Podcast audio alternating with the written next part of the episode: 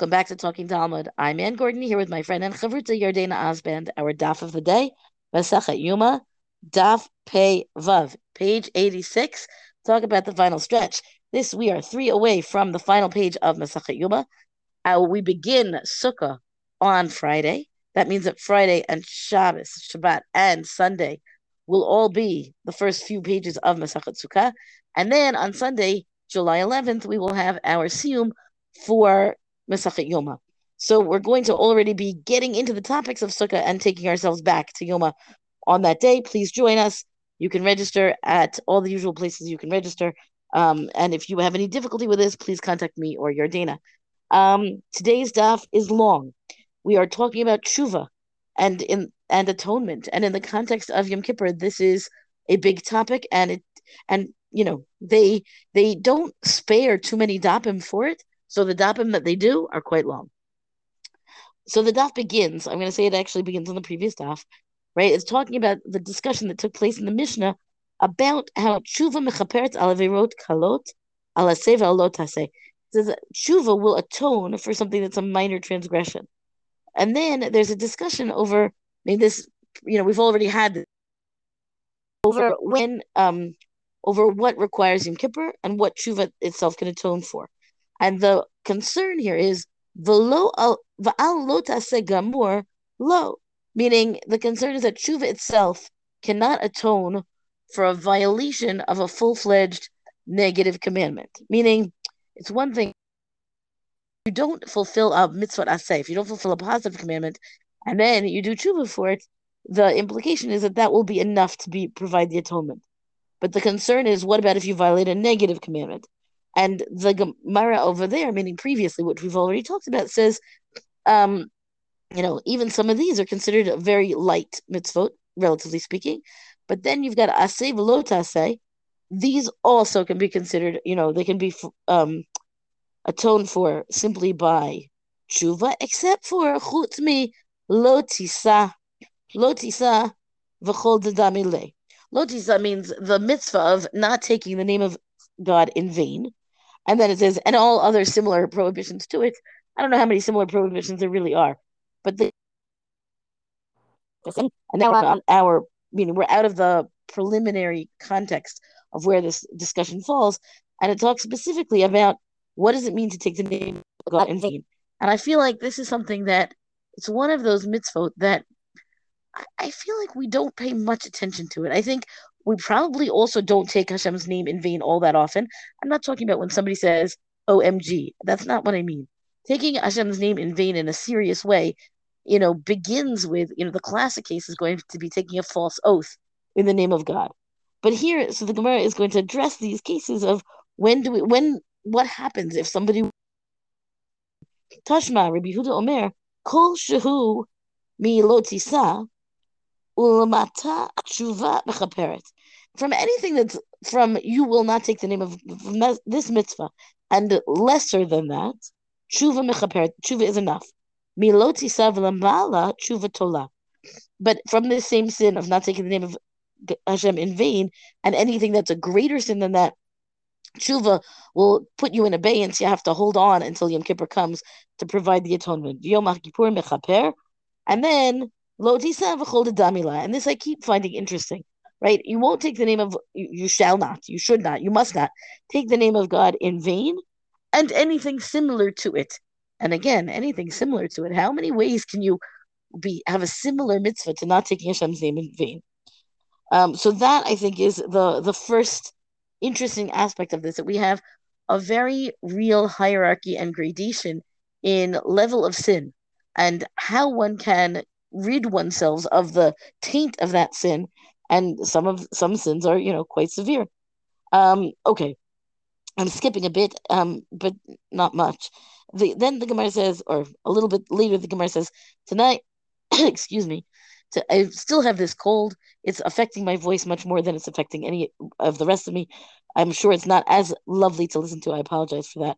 Tonight he the tanya al machuva mechaperet so the Gemara says we've got a dispute between amongst the Tanaim, right? Because there's a discussion in the in the Breita.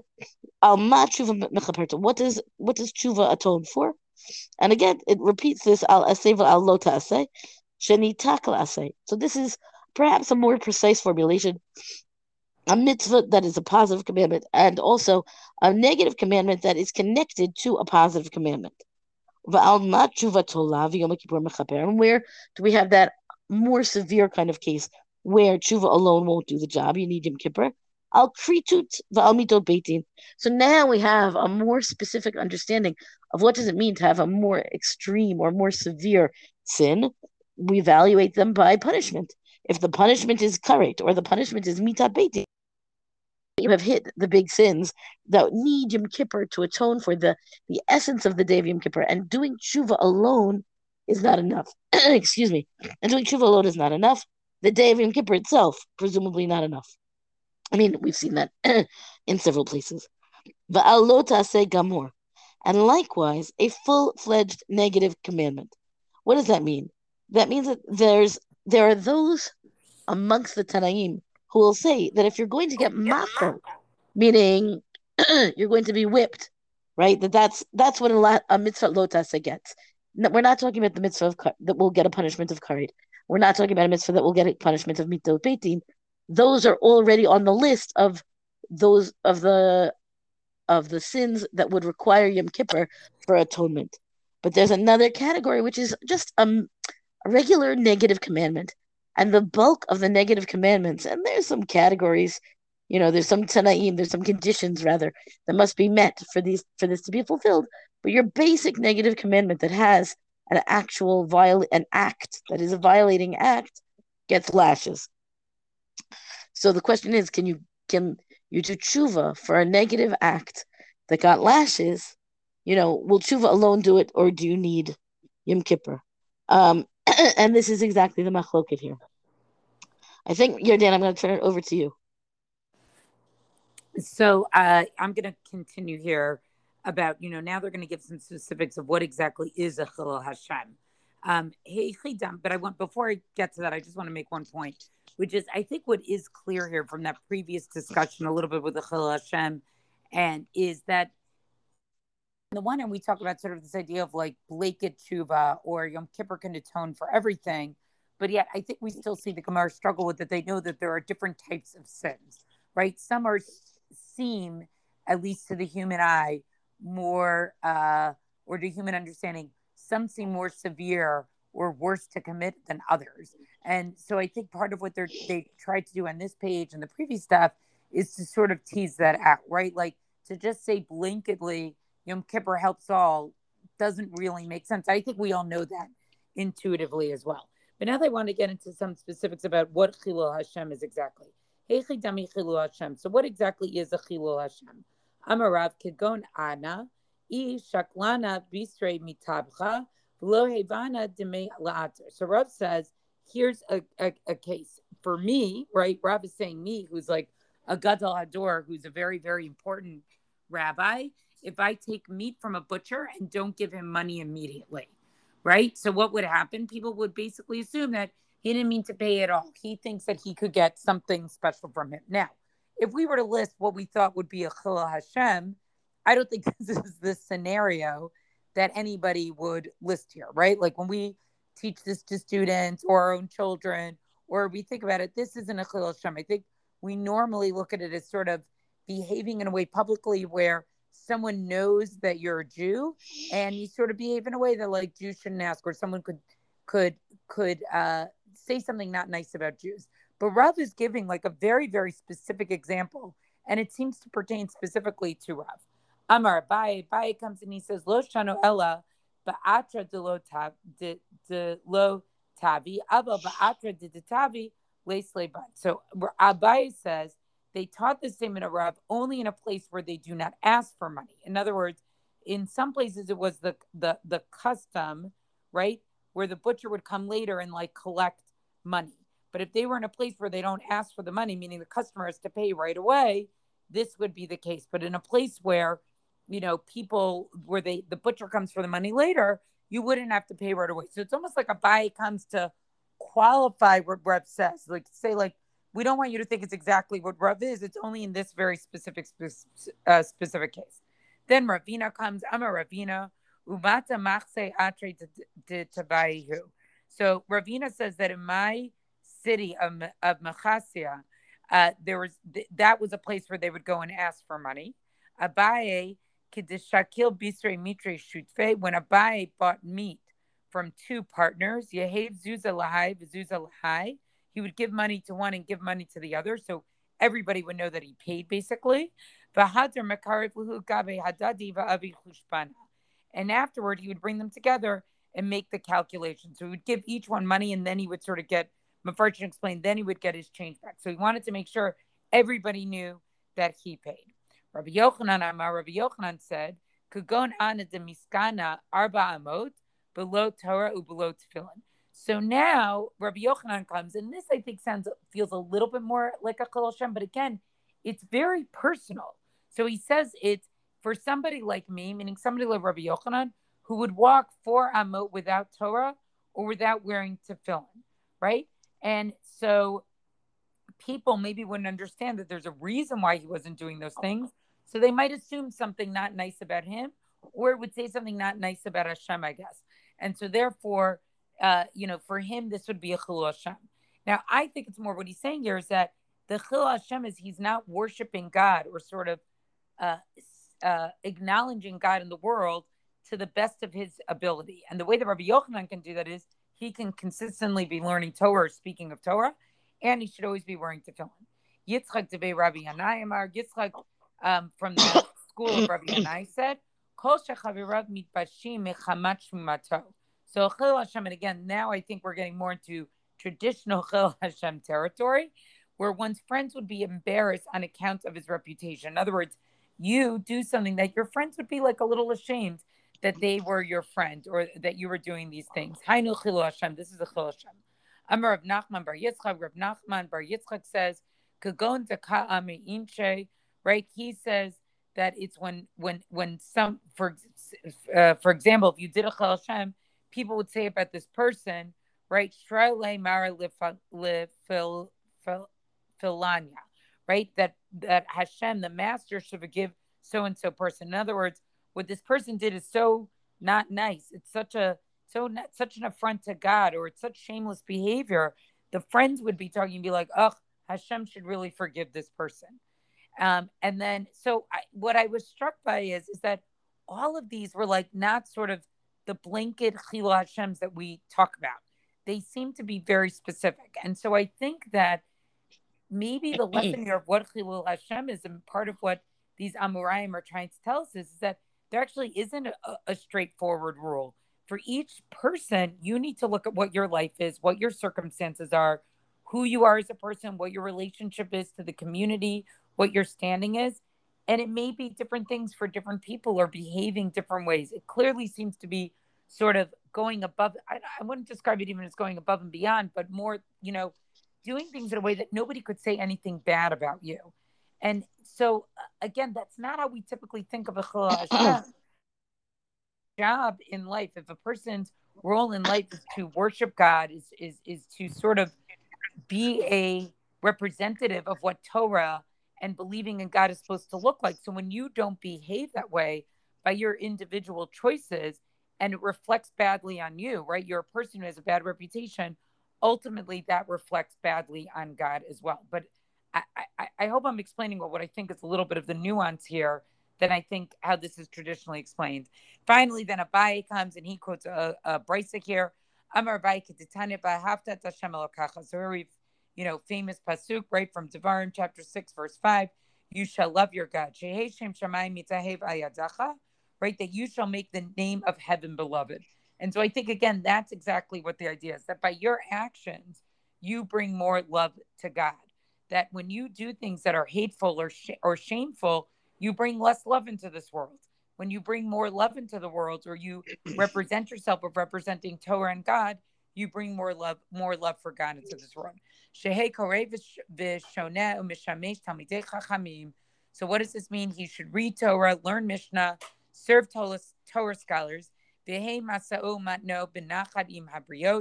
Right? He should be pleasant with people in his business transaction. So again, I certainly don't need to go through why I think this is also a very, very interesting and important one here. Mahabriyotam wrote Alav, right? What people say, what would people say about this person who behaves nicely in his business dealings? Ashrei Aviv Shalim Do Torah. Happy is his father who taught him Torah. Ashrei Rabo Shalim De Torah. Happy is his Rebbe, his, his teacher who taught him Torah. Oilan Labriot Shalolam Do Torah, right? And and woe is to the people who have not studied Torah because look how ethical, look how moral, look how great a person behaves when he really follows Torah. Torah means bringing more love for God into this world. Poloni Shenlim Do Torah, right? So and so who taught him Torah. Ru Kama Na'im Durachav. See how pleasant his ways are. Kama Mitukim Asav. And how proper are his deeds. Aleva Katuv Omer, right? And on him it says, Vayomer Li Avdi Atay Yisrael Asher B'chat Pa'er. Here the quote of Pasuk from Yeshayahu. You, my servant Israel, in whom shall be glorified, right? That a servant, somebody who's worshiping God the right way, serving God the right way, that's how God will be glorified. And then we have the inverse here of the Brisa So notice what it is. Somebody who reads Torah, learns Mishnah, serves Torah scholars, right? But he does not practice business faithfully. In other words, learning and, and serving Talmidei Chachamim means nothing if the practice is not going to be right. And so if you're a person who knows a lot of Torah but doesn't behave ethically, right? And he doesn't speak nicely with with other people. What will people say about him? Woe is to him who taught him Torah. Woe is to his father who taught him Torah. Woe is to his teacher who taught him Torah. Poloni shalamat Torah. Right, so and so study Torah. Look how destructive his deeds are.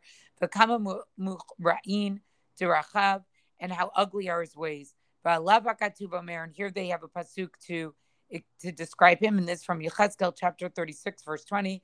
But more lahem am Hashem elo maratzo yatsu. Men said of them, These are the people of the Lord, yet they have to leave his hand, right? That these are the types of sins that essentially cause exile. And so uh, I think there's two very key points to this passage on Chilul Hashem. Chilul Hashem is individual, depends on each and every person. And the last piece is Chilul Hashem is you're not protected from it um, from how much Torah you know. The idea is that the Torah that you learn should inform your action. And if it doesn't inform your actions and how you behave in this world towards other people, it's not anything to do with your relationship with God. Notice that it's your relationship and how you treat other people, but not treating people well brings Chilul Hashem. It actually impacts your relationship with God. So I'm reminded of the, I think it's a perpetual question, right? Of, you know, how can it be that there are people who ostensibly keep Torah in terms of things like the external, I, I think of them as Ben Adam Lamakom, right? God, mitzvah between man and God, like keeping Shabbat, like keeping kosher, excuse me. And then, you know, somebody who cheats on his taxes or so on.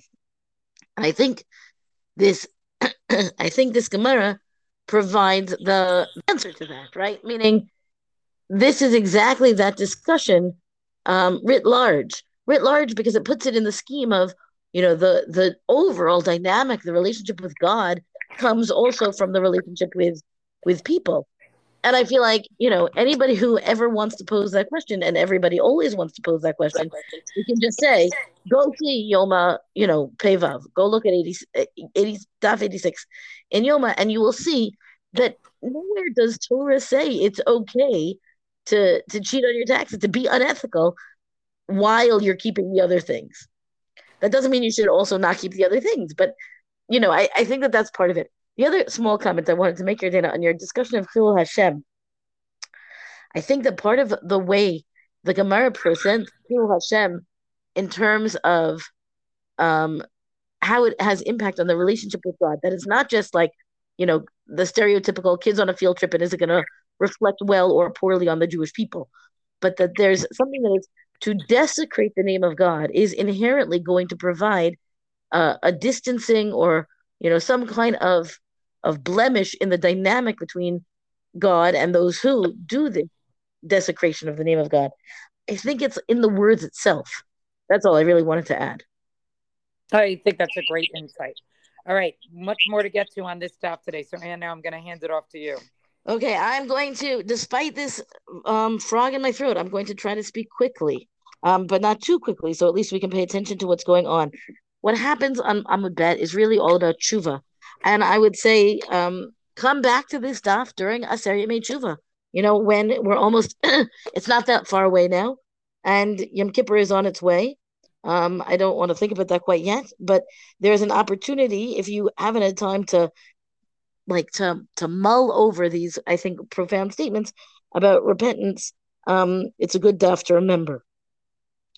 So we have a good number of statements here about how great tshuva is, just how wonderful it is. and it begins, um, Amar Rabbi Levi, Amar Rabbi Levi, Gedola tshuva shemagat ad kisei hakavod. How great is tshuva? It reaches all the way to the kisei hakavod. It reaches all the way to the throne of Hashem. And the proof of that is a verse, um, Shuva Yisrael ad Hashem. Go back, you know, go return um, and literally li- ad Hashem Elokecha. To it, it, takes the word literally to say until that far, meaning that's what it will do for you. It will reconnect you with God. Amar Rabbi Yochanan. As I said, we have a number of, of different statements of just how great tshuva is. Gdolat tshuva shedocha et lo ta'aseh shebatorah. שנאמר לאמור הן ישלח איש את אשתו והלכה מאיתו והייתה לאיש אחד הישוב אליה עד הלוך הנוף תחנף הארץ ההיא, ועד זה נזרעים רבים ושוב אלי נאום השם. So what happens? The, the Torah says, uh, the how great is, rep- is repentance? It will override a mitzvah lotase. And the, the example is very specifically a, a citation of a case, really, from Yirmiyahu, which is the basically the story is that if a man would send away his wife, and she goes away from him and ends up with another man, which is you know not the way it's supposed to happen. Can he? Can she go back to the first husband ever? And won't that be exactly the problem of adultery? And you know how can you ever fix that?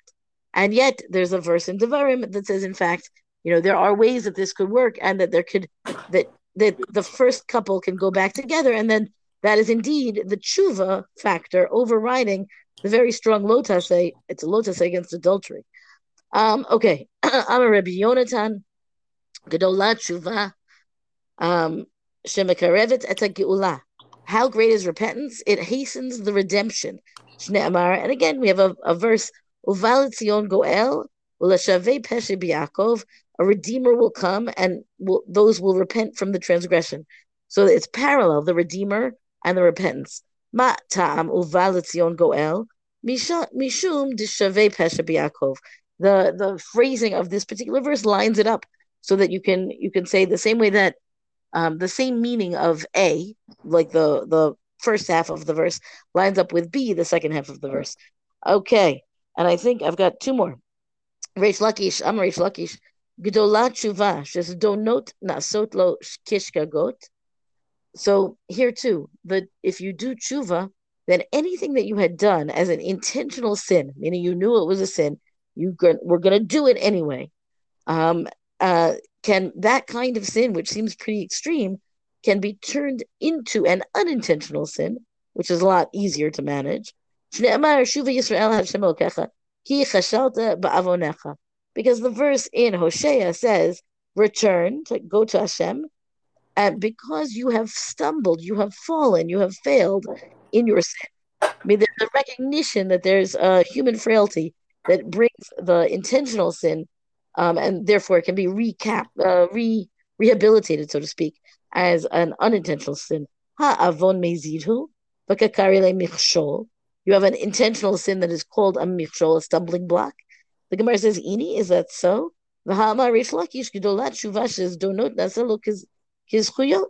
Rish Lakish says it's even more than that because tshuva can make the intentional ones not just into shkagot, into unintentional sins, but actually into into merits, right? That that's how great tshuva is. And what's his proof text? So this is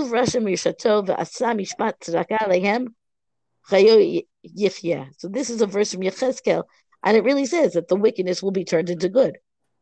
Lo kan me ahava, kan me yira. And here we have two, we're going to just touch on it very quickly. These two really important concepts of or two different paths in the way people relate to God. Do we turn to God from love or do we turn to God from fear or awe? And the idea is that, you know, one who turns to God from love well, those um, those zdonot, those intentional sins, can be turned into good merits for the person, and somebody who turns to God out of fear or awe is still at some greater remove, and it will simply be a matter of again, you're still removing the intentionality in the sin, and it will leave you with an a, shkagot, unintentional sins. And now, lastly, Rav Shmuel, Amar Rav Shmuel Bar Nachmani, Amar Rabbi Yonatan, Gedolat Tshuva, Shema'arevet Shnotav Shel Adam. Rav Shmuel Bar Nachmani, I would say, is known for his Agarata. Um, and he says, Great is repentance. How great is this tshuva, which lengthens the years of a person's life. How so? He's got a proof text. Chayo yechia. So this is again the verse from Yechezkel, this verse from Ezekiel. Oh, I'm sorry, it's a different verse from Yechezkel. The first one is in um, 30, chapter 33, and this is in 18. But the idea is that when a wicked person returns, you know, repents from his wickedness, the verse says, he will live. And that living suggests that he is adding years because, you know, had he not returned from his wickedness, he would not have that um, that statement of living. The implication is he would live less, right? He would have a shorter life. So th- we are not doing justice to this.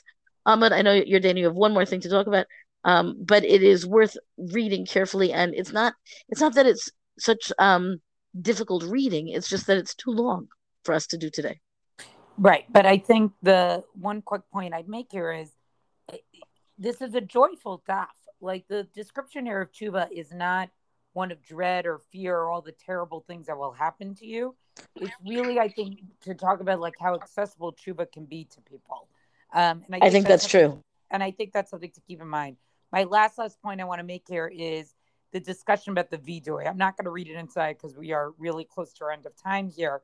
But this whole discussion about vidoy, do you need to specify or not specify what sins you did? And then ultimately, you know, this leads into a discussion about the difference of Moshe Rabbeinu and David HaMelech. That Moshe Rabbeinu uh, wanted to publicize what he did, and it's interesting that his is a was that he didn't make a kiddush Hashem, right, which is something very public, and David HaMelech uh, wanted his to be uh, hidden. He wanted his sin, sins to be hidden. And again, they don't really make a judgment that one is better than the other. And I think this is, uh, you know, sort of one of these places where the DAF is making an insight that different people will feel differently about enumerating their uh, sins. For some people, that may be a cathartic experience, and for other people, tshuva too difficult for them. And I, I really appreciate there's no judgment to it at the end of the DAF. They just sort of cite two different models for it. The one last comment I want to make is that there's a clear hierarchy here, meaning tshuva is not a fluffy concept here. Repentance from sin, doing better in your life, you know, improving um, where you have gone wrong, turning from the your wayward ways, is there's a clear hierarchy, and it's presented as you know eminently doable. Just follow the path, you know, do these things, and you will end up in a better way and atonement. Well, that's our DAF discussion for the day. Rank us review and review us on all major podcasts. Thank you to Rabbi Michelle Farber for hosting us on the Hadran website. Let us know what you thought about this DAF on our Talking Talmud Facebook page. And until tomorrow, go and learn.